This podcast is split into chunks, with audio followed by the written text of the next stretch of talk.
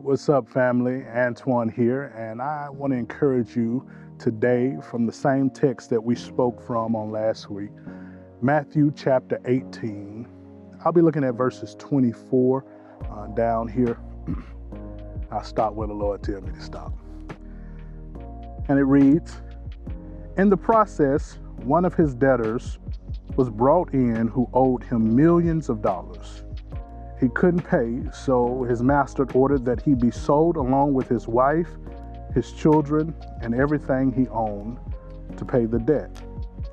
But the man fell down before his master and begged him, Please be patient with me, and I will pay it all.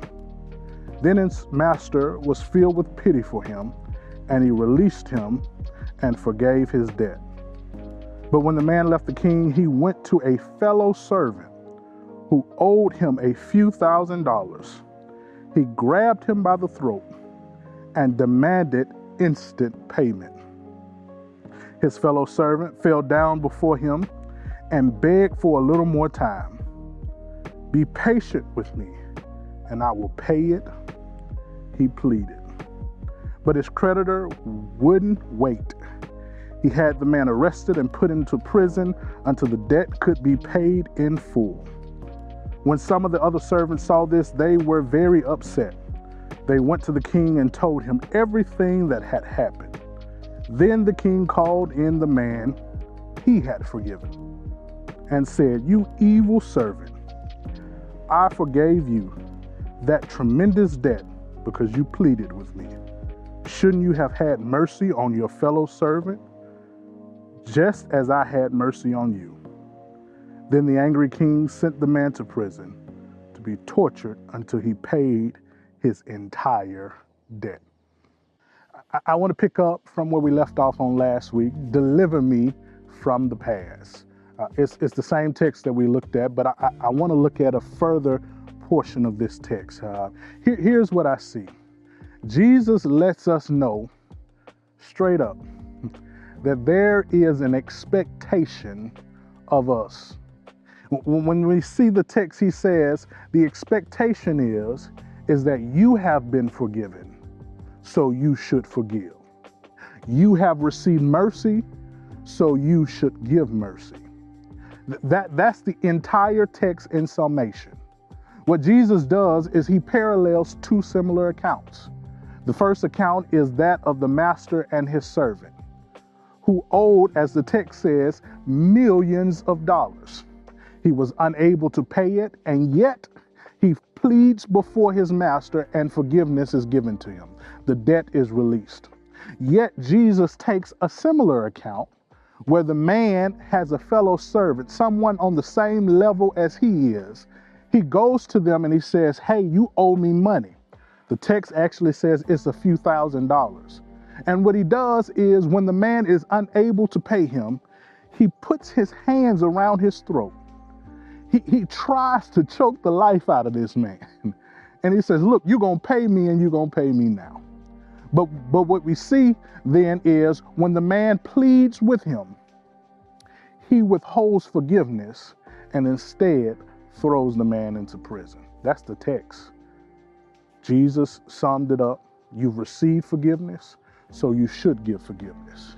What, what principles I want to pull from this text as we talk about being delivered from the past is this there is no injustice that you have experienced that will compare to the injustice or the sin debt that you have with God. In other words, what Jesus lets them know, you, you owed the master millions, but he forgave you. This person here owed you thousands, and yet you withheld forgiveness. What this expectation is if we're going to enjoy the fruits of forgiveness, if we're going to walk in forgiveness, if we're going to experience the safety of forgiveness of our own sins, we must be willing to extend that to others. God is asking us to give the grace that we have received. The problem is is when we receive or we are on the receiving end of an injustice, what we want to focus on is how it makes us feel. I hear you already saying, you don't understand what they did to me. You don't understand what they said to me. You, you don't understand how it made me feel. They, they need to repay me. They need to experience what I have experienced.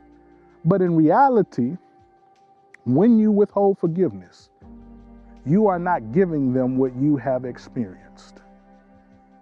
You are giving them the opposite of what God has given you. Now, now hear me clearly. When we look at this text, there is a clear reality present that the person who has caused the injustice, the person who is holding the debt, is apologetic. Both the man is apologetic to his master, and the fellow servant is apologetic to his, serv- uh, his fellow servant. In other words, they're both pleading for mercy. One receives mercy, one withholds mercy. And what we see at the end of the text is that Jesus shows how evil and wicked that person is who withholds forgiveness. Because he realizes and he shows us with clear terms that you receive forgiveness. The expectation is that you give it. I know that's simple. That does not exhaust everything that we can pull from the point. But the reality is is if you're withholding forgiveness, the wrong now has shifted from the person to you because they are apologetic. They're asking for what you have received. Don't be wicked. Don't withhold what God has freely given to you. We'll deal with this more. I'm leaving it heavy on purpose. I'll see you all next week.